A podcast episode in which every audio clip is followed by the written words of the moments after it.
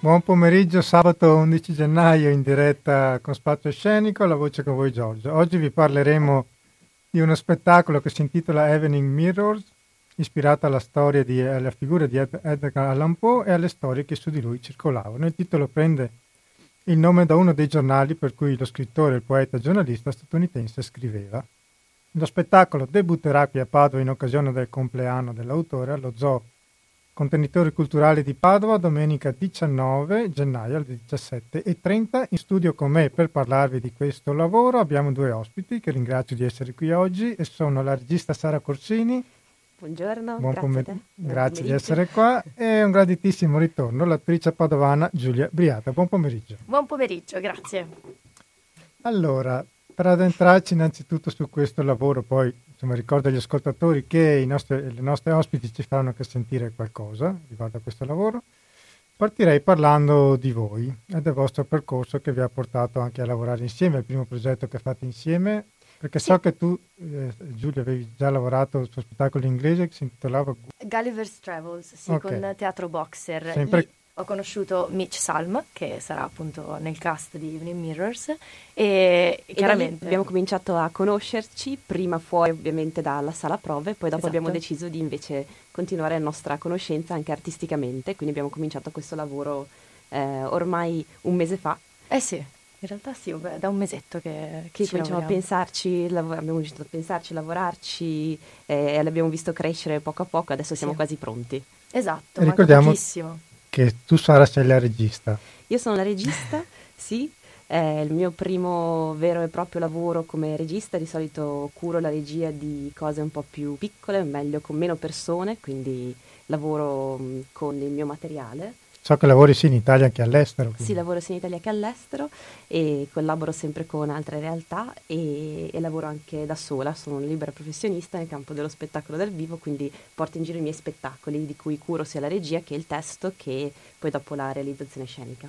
Ho letto, sei specializzata in teatro fisico con Matteo Destro e Giovanni Fusetti. Sì, la cosa bella è che sia Matteo Destro che Giovanni Fusetti che Paola Coletto, che è l'altra nostra ehm, punto di riferimento sono tre padovani, quindi teatro fisico che io sono andata a cercare in giro per il mondo, sia per l'Italia che per l'America, perché Paola Coletto ha una scuola, aveva una scuola prima a Chicago, poi a Los Angeles e in realtà è nato a Padova, quindi tutto torna a teatro, Padova. Teatro fisico sarebbe l'utilizzo de, della maschera, giusto? Teatro fisico è un teatro che parte dal movimento, quindi okay. principale non è il testo, anche se poi il testo ha un ruolo comunque importantissimo nella, nella realizzazione de, de, insomma, dello spettacolo, ma ehm, tutto parte dal movimento e dalla relazione con lo spazio.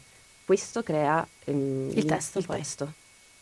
Ricordo perché la prossima puntata avrò qui Alessio Nardin, che presumo che anche tu conosci, che anche lui si, si occupa di questo.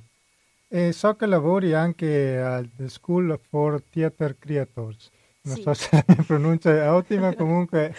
perfetta, è perfetta, è perfetta. Sì, School for Theatre Creators è questa realtà appunto di cui parlavo prima, è una scuola nata negli Stati Uniti grazie a Paola Coletto, che è una pedagoga, eh, regista e insegnante di teatro che è finita negli Stati Uniti più di 15 anni fa e recentemente ha deciso di spostare la sua scuola qua in Italia. Io sono stata sua studente a Chicago per un anno poi ho continuato a seguirla e a importunarla e nonostante lei abbia cercato di cacciarmi molte volte, adesso ho cominciato a lavorare con lei sia come membro della sua facoltà e sia come assistente sia come appunto eh, diciamo con questo progetto che è collegato alla scuola, questo progetto, questo spettacolo che oggi portiamo qui di cui parliamo è collegato alla scuola perché sì.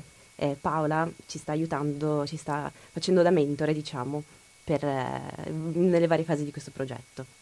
E tieni anche dei laboratori sì. di, di, lettura e di, di, racconto. Sì, lavoro con la lettura espressiva qui eh, a Padova, in particolare al Teatro Barbarigo, ehm, collaborando con Teatro Believe, che è un'altra realtà padovana. I corsi sono per eh, professionisti o per I, chiunque? I corsi sono per chiunque abbia voglia di avvicinarsi a questo mondo della lettura espressiva che è divertentissimo, vuol dire fare appunto vivere un testo tramite la propria voce e avere tante voci con cui, con cui farlo vivere.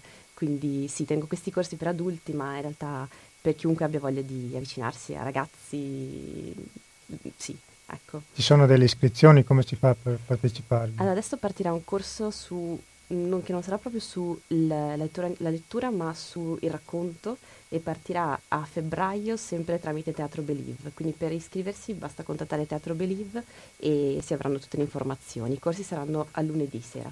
Poi con finale una messa in scena? Come... Sì, ogni, ogni, corso prevede un momento corale di finale, di, di messa in scena e anche un momento individuale, per cui gli studenti saranno stimolati e messi alla prova sia come gruppo sia come singolo. Non la scampano. Ecco. Non la scampano, no. ma, ma, anche tu, eh, Giulia, ho letto che Io fai... tengo due corsi, sì. Uno tutto qua al Bignasego. No? Eh, allora, uno dovrebbe partire però um, da febbraio in poi, però diciamo che è in fase di, di, progettazione. Invece i due che sono già partiti dall'anno scorso sono uno ai carichi sospesi ed è, si chiama Il paradosso dell'attore. Lo tengo insieme a Giulia Veronese che si occupa prevalentemente poi della parte legata alla voce e al, e al canto. E, um, e invece quello che ormai tengo da quattro anni, sempre con lo stesso gruppo di, di pazzi, chiaramente, e insieme ad Eleonora Panizzo, è al Teatro Quirino di Vigonza. Ah, ok. Che c'è anche una bellissima rassegna oltretutto in questo periodo. Infatti, fantastica, quindi invito tutti, ma in realtà a vedere sia la rassegna del, dei carichi sospesi che quella del Teatro Quirino, perché sì, hanno veramente, si stanno impegnando un sacco e hanno un progetto molto bello. Bella offerta, sì. Ok, ma veniamo intanto allo spettacolo su Allan Poe. Oh, Come nasce questo qua. progetto di lavoro?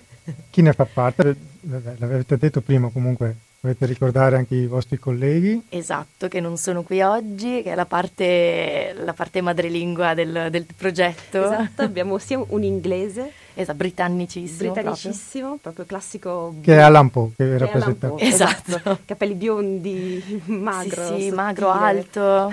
esatto. E Josh Lonsdale Esatto. È madrelingua inglese, appunto lui viene dal, dall'ovest dell'Inghilterra e qui in Italia da un bel po' di tempo. Esatto, qualche col, annetto. Sì, collabora con varie realtà professionali del territorio, sia come scrittore. Esatto, lui proprio, nasce anche proprio come drammaturgo e poi è un attore fantastico, eccezionale. Sì. sì, veramente fantastico.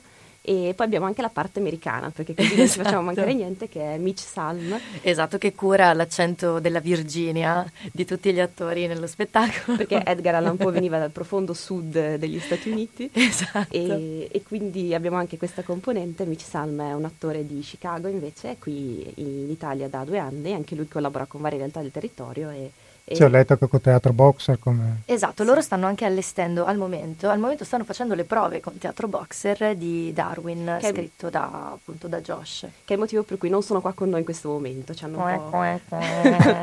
esatto. sono a provare, poverini, no. Eh, poverini. No, comunque poi vi faremo ascoltare qualcosa di recitato da, da Josh. Sì. Abbiamo... Allora, perché Alan Poe? Perché questa figura, cosa vi colpiva di lui? Allora, quando abbiamo cominciato a pensare a cosa proporre quest'anno era estate e in estate eh, diciamo che il la, caldo dalla il testa. caldo dalla testa per cui no sarebbe, avrebbe avuto senso anche quello ma eh, in realtà eh, era un periodo molto teso in Italia quest'estate dove si parlava molto di paura e, sì. mm, e proprio per questo abbiamo cominciato a interrogarci come poter trasformare questa cosa in uno spettacolo, cioè come parlare di paure e come parlare di soprattutto come avere a che fare con queste paure. Sì. E, mm, e, Edgar Allan Poe eh, ci sembrava il personaggio perfetto per farlo e soprattutto per fare da filtro eh, tra questo argomento e eh, diciamo il pubblico che volevamo avere che è quello delle scuole superiori. Sì. perché questo spettacolo è fatto per noi eh, in modo tale che funzioni per tutti ma vogliamo portarlo a scuola soprattutto. Per cui eh, cercavamo appunto qualcosa che ci permettesse di parlare di paure parlare di, con, di qualcosa di attuale ma allo stesso tempo di interessare eh, quel tipo di pubblico quindi di poter parlare con loro e di loro. Beh, ricordiamo un po' chi era Allan Poe Beh, Allan Poe è uno scrittore, beh, la nostra regista comunque è la più, la più ferrata sull'argomento. Io ci tenevo sì. solamente ad aggiungere un, un, un, fatto, il fatto che lo spettacolo è interamente in inglese, quindi eh, questa è la sfida primaria che ci siamo posti E, e, poi per i ragazzi, secondo noi è fondamentale anche parlare di, di altri temi oltre alla paura stessa, quali la depressione mm-hmm. e il, le dipendenze, eh, sì. che andremo ad analizzare poi attraverso una, una sorta di, di occhio di, di fuoco incentrato proprio molto da vicino sulla vita personale di Edgar Allan Poe. Sì, sì, esatto. E da qui possiamo dire che Edgar Allan Poe è una specie di leggenda, nel esatto. senso che Edgar Allan Poe è un autore in carne e ossa nato nel 1809, infatti adesso appunto celebriamo il suo compleanno il 19 di gennaio. Esatto. E, però su di lui ci sono tantissime storie sia che riguardano la sua vita e che riguardano soprattutto la sua morte, perché era un personaggio strano, era il primo che ha deciso che la sua vita doveva essere fatta di letteratura, quindi il primo che voleva eh, sopravvivere con questo lavoro, il primo vero artista che si è dichiarato essere un artista, di voler appunto guadagnare facendo arte, ecco, scrivendo. Perché non c'erano i diritti d'autore all'epoca, no, eh, Quindi... direi proprio di no, esatto. E, e, e in più lui ehm, era una, un personaggio a cui piaceva molto, quindi era un po' fuori da, dagli schemi, l'hanno definito una meteora fuori da, da ogni orbita. E, e, e lui era, era, così, nel senso che amava anche raccontare storie su di sé, che andavano a cozzare poi con la realtà delle cose e creavano un eco di leggende, di storie storielle su di lui che ancora oggi rendono difficile capire veramente se alcuni fatti della sua vita siano veri, reali oppure no. Eh, sono mille leggende sulla sua morte, per esempio, che vabbè, lui poverino non c'entra, ma, ma le, la sua vita le ha, ha, fatto in modo che tutte queste leggende fiorissero poi. Lui amava mischiare realtà e finzione. Sì. E, e anche per questo per noi è affascinante. Sì, perché poi moltissimo della, di tratti proprio della sua vita o di informazioni, cose che, che, accadevano attorno a lui, sono poi presenti all'interno delle sue storie. Sì, esatto, lui addirittura, o addirittura lui utilizza le sue storie, o meglio, utilizza per esempio, un, un, uh, scrive una storia su, che riguarda un viaggio sulla Luna e utilizza questa, um, questo momento in cui presenta la storia per convincere la giuria che quel viaggio lui l'ha veramente fatto perché così dà, per lui dà, dà più, cioè la, la, storia diventa più interessante, ma la giuria ci crede, cioè pensa che lui veramente sia arrivato fino alla luna, perché questo, questo testo è scritto così bene, è scritto così, in maniera così interessante che loro ci credono.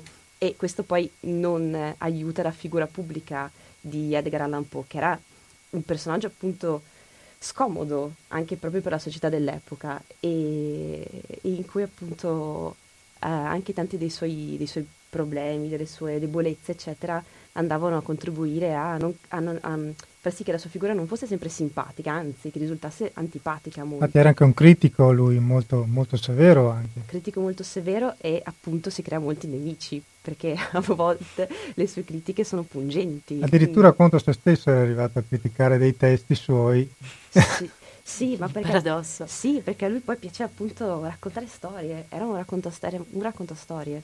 E possiamo dire che nelle nostre sessioni di lettura di, di vari testi suoi, insomma, era un periodo in cui non era facile dormire, in no. cui riuscivo a vedere una testa in mezzo a, all'uscio della porta, proprio al... Sì, Giulia arrivava a prova e dici no, non ho dormito ieri sera, no, perché, odio. perché dopo, al, sul momento, sì, chiaro, sono, comunque ti fanno paura, comunque riescono a creare una, una situazione di tensione, però poi lavorano anche a posteriori, lavorano sulle tue paure, lavorano sulle tue debolezze e posso assicurare che se si fa una full immersion nei suoi scritti, poi la sera in qualche modo tornano. Tornano sì, tutti sì, e non è simpatico, no, no. però è un'esperienza da fare, un'esperienza.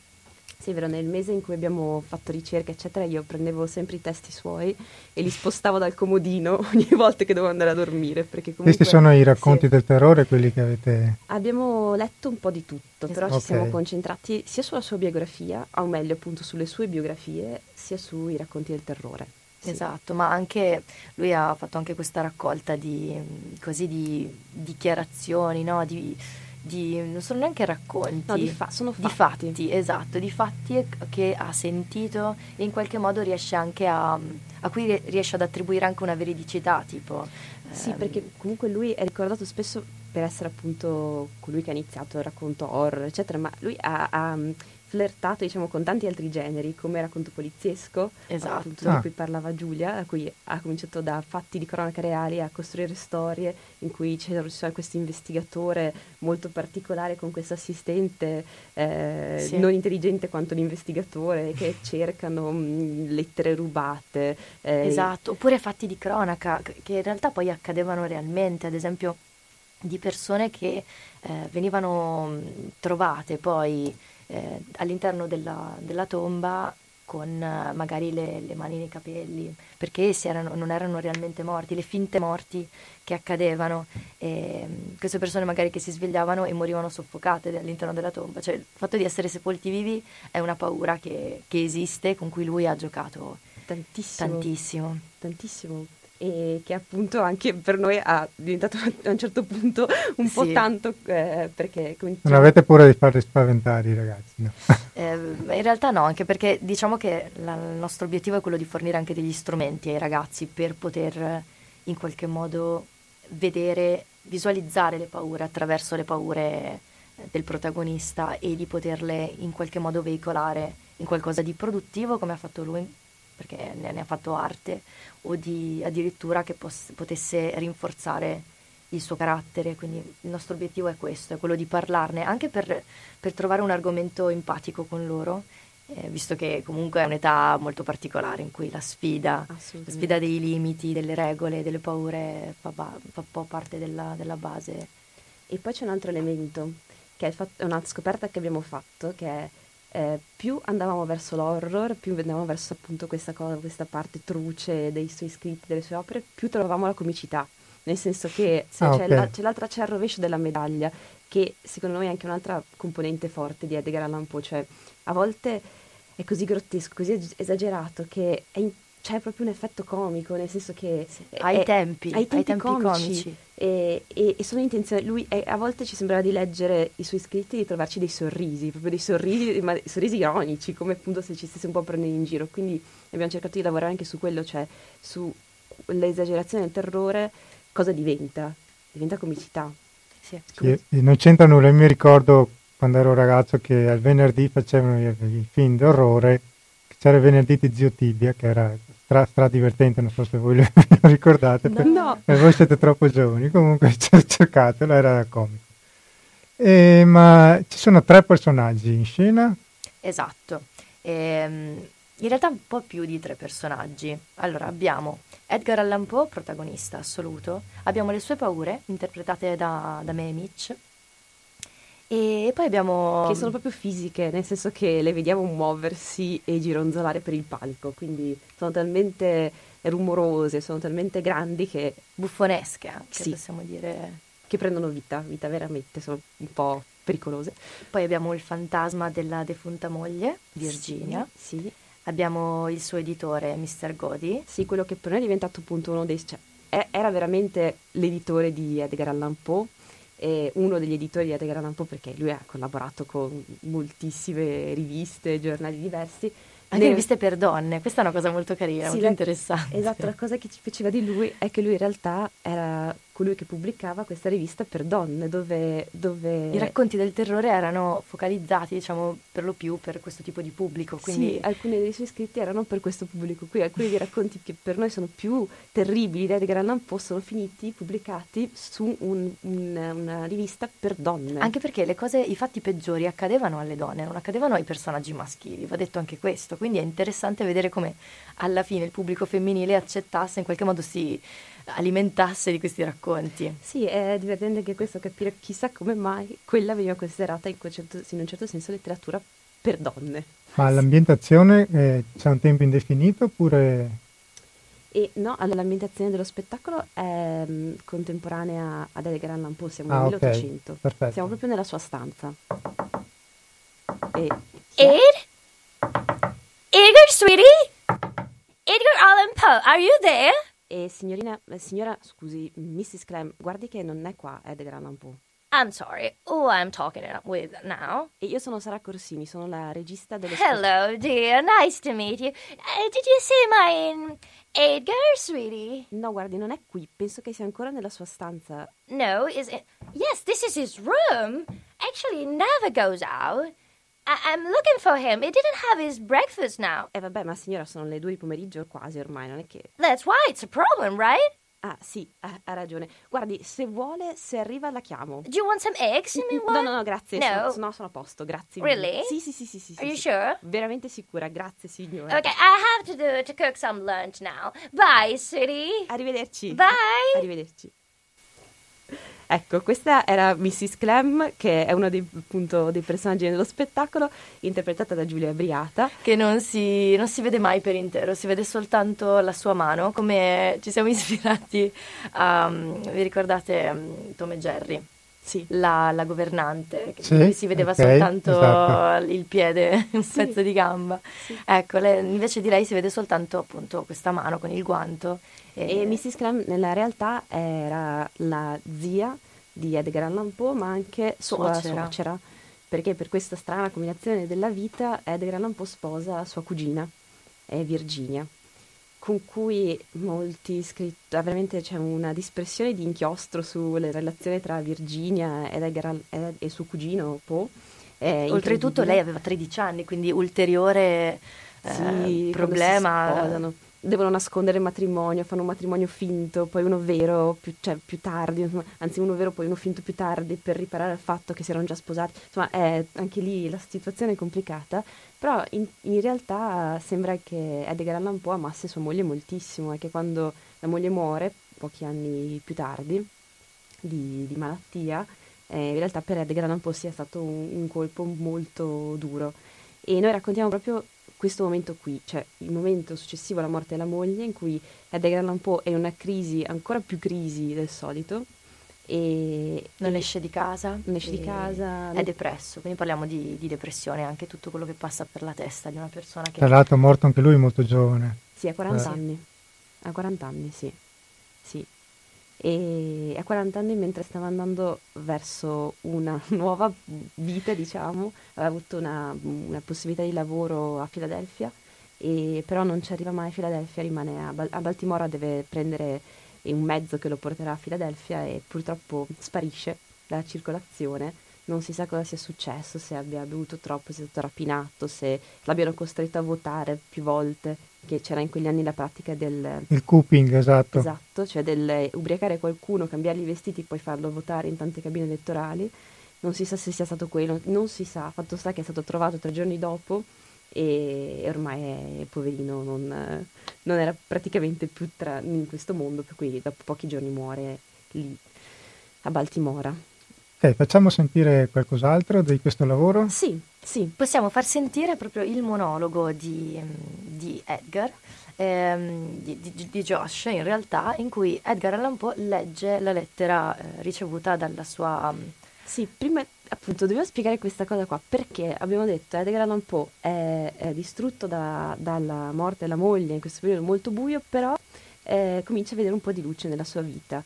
E una di queste lampade, diciamo, è, è una sua vecchia fiamma, cioè il suo primo amore, Elmira, Elmira, Elmira.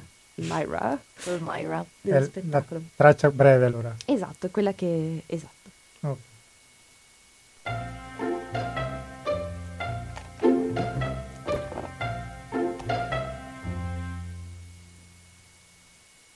Dear Edgar, it was a delight to read your letter.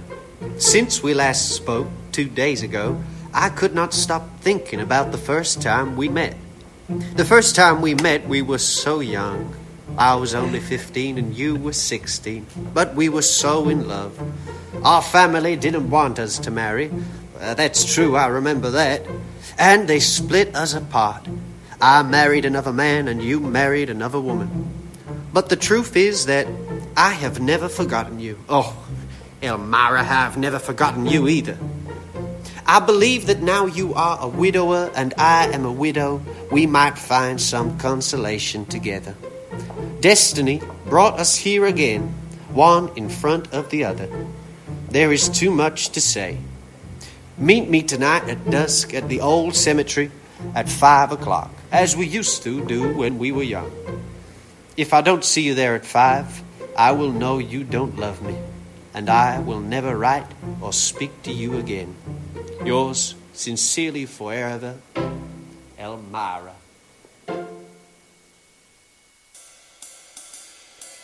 Beh, questa era appunto la lettera che Edgar rici- riceve da Elmira. Elmira. E la, la base della musica dello spettacolo è curata da Alessio Gio- Zanovello. Che, sentire- che state sentendo anche adesso.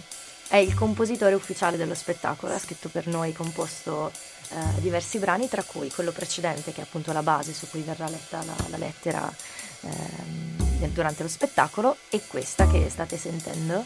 eh, che come già potete sentire cambia un po' l'atmosfera. Eh, se prima la lettera era in questo tono un po' giocoso, scherzoso, leggero, qua invece andiamo- cominciamo già a entrare in un mondo in cui tutto può succedere. Un po' più in- inquietante, anche libero in qualche modo.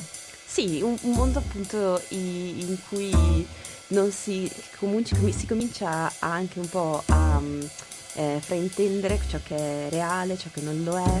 Eh, E in questo luogo, non luogo, alcune paure si possono manifestare. Questa canzone parla di paure.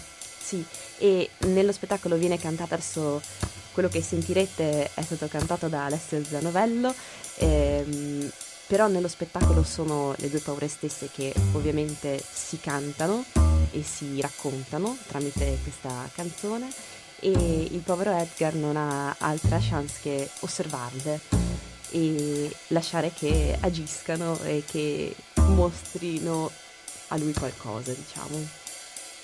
Esatto, diverse paure vengono elencate, tra cui la paura di camminare in luoghi all'aperto, la paura di muoversi, di camminare. Sì, abbiamo scoperto che esistono tantissime paure in realtà. La paura del colore nero. Sì, o bianco, o la paura delle rose, o la paura della carta.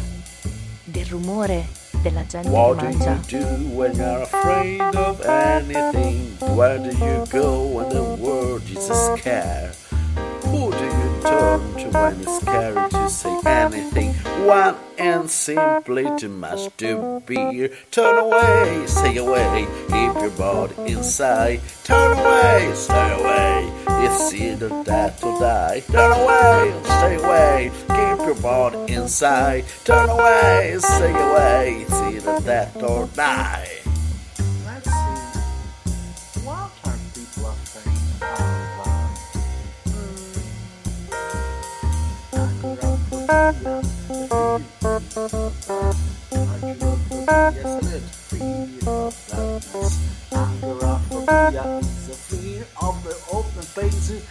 Crowded public spaces, and a market of church, a market full of people like us.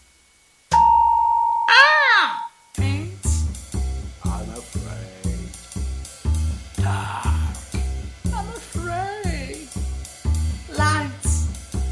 I'm afraid. Animals. I'm afraid.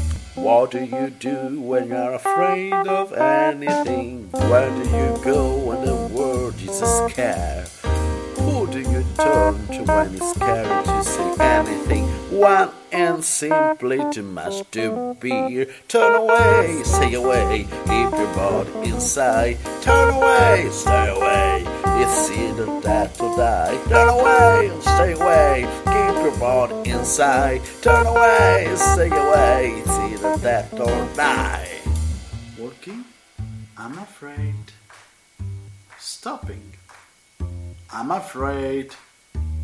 Stay here. I'm afraid. Sit down. I'm afraid. Don't go. I'm afraid. Go away. I'm afraid. You're scaring me.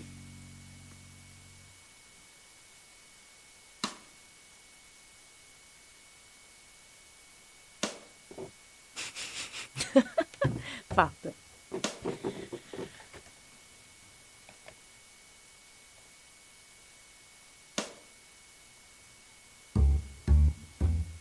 Agoraphobia, fear of living like a Agoraphobia, fear of needles. Fear and familiaphobia, fear of the color black.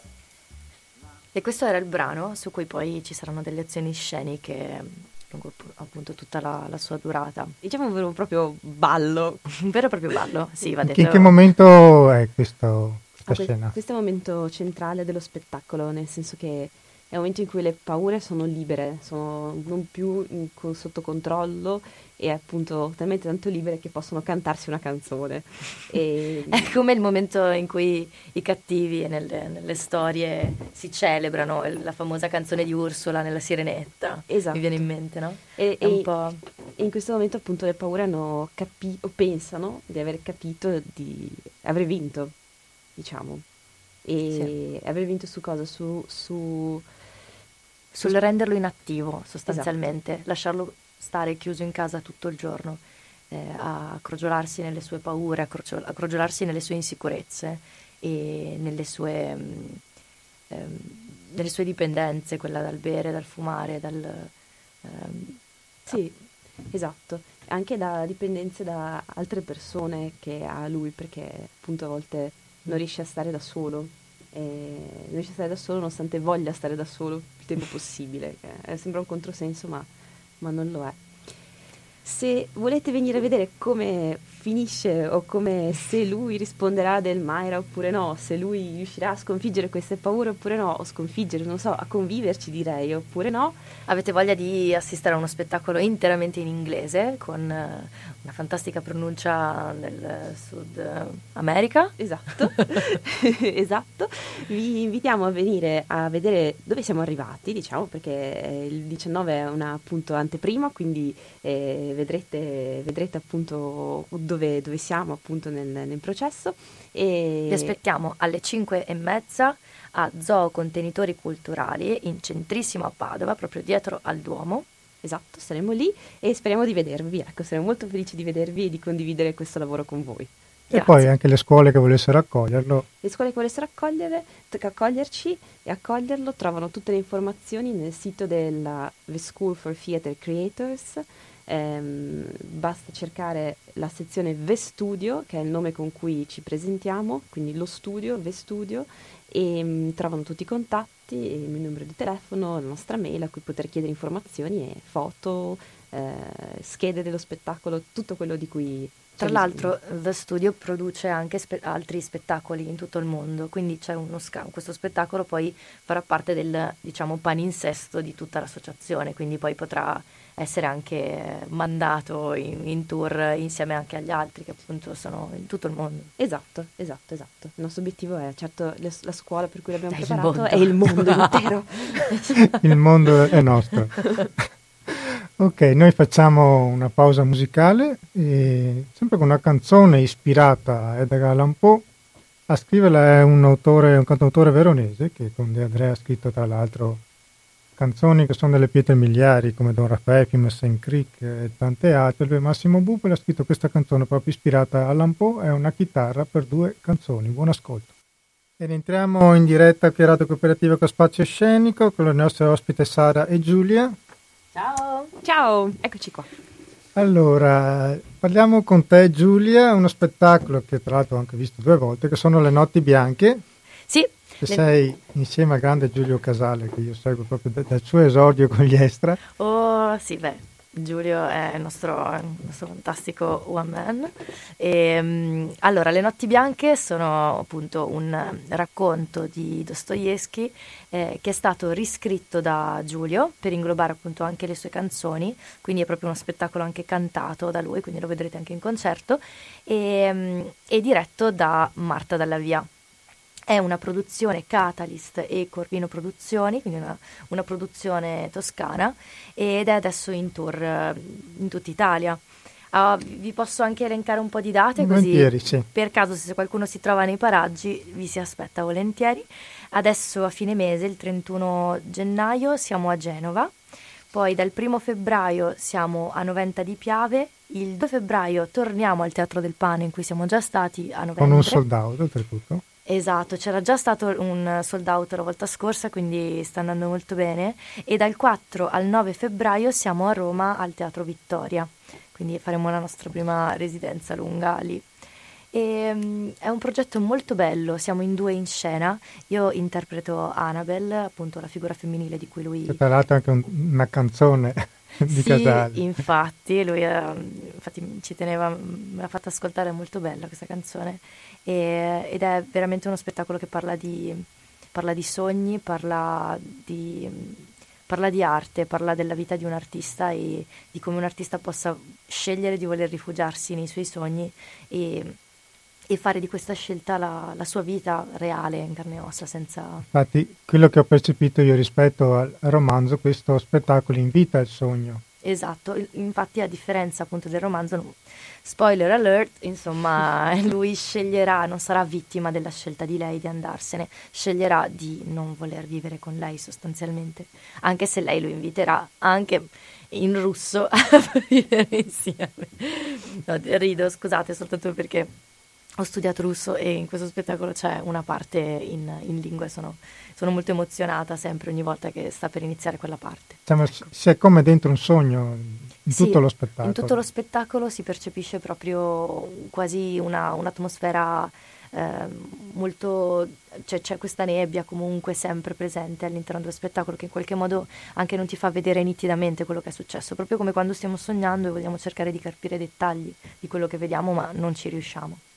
E invece un secondo progetto di cui vi parlo e poi lascio la parola a Sara è Involontaria, una web serie, ehm, stata una web serie di Officine Buone, che è una, ehm, un'associazione, eh, una onlus, e ehm, Fondazione Cariplo, targata MTV e scritta da Piermauro Tamburini della Buon Costume. È una serie che parla di volontariato e molto bella, eh, che invito tutti a vedere dai toni un po' giocosi come quelli di Scrubs, è- di cui la location... eh, di cui la location, la cui location è l'Istituto Nazionale dei Tumori di Milano. Eh, tra la truppa meravigliosa, è accogliente, il cast fantastico, si può dire che comunque è una, una serie che vuole parlare di cose buone, di cose fatte bene e di, e di amore. E mm, invito tutti a vederla per l'energia che ha dato a me in particolare e, perché- e per l'energia che può dare.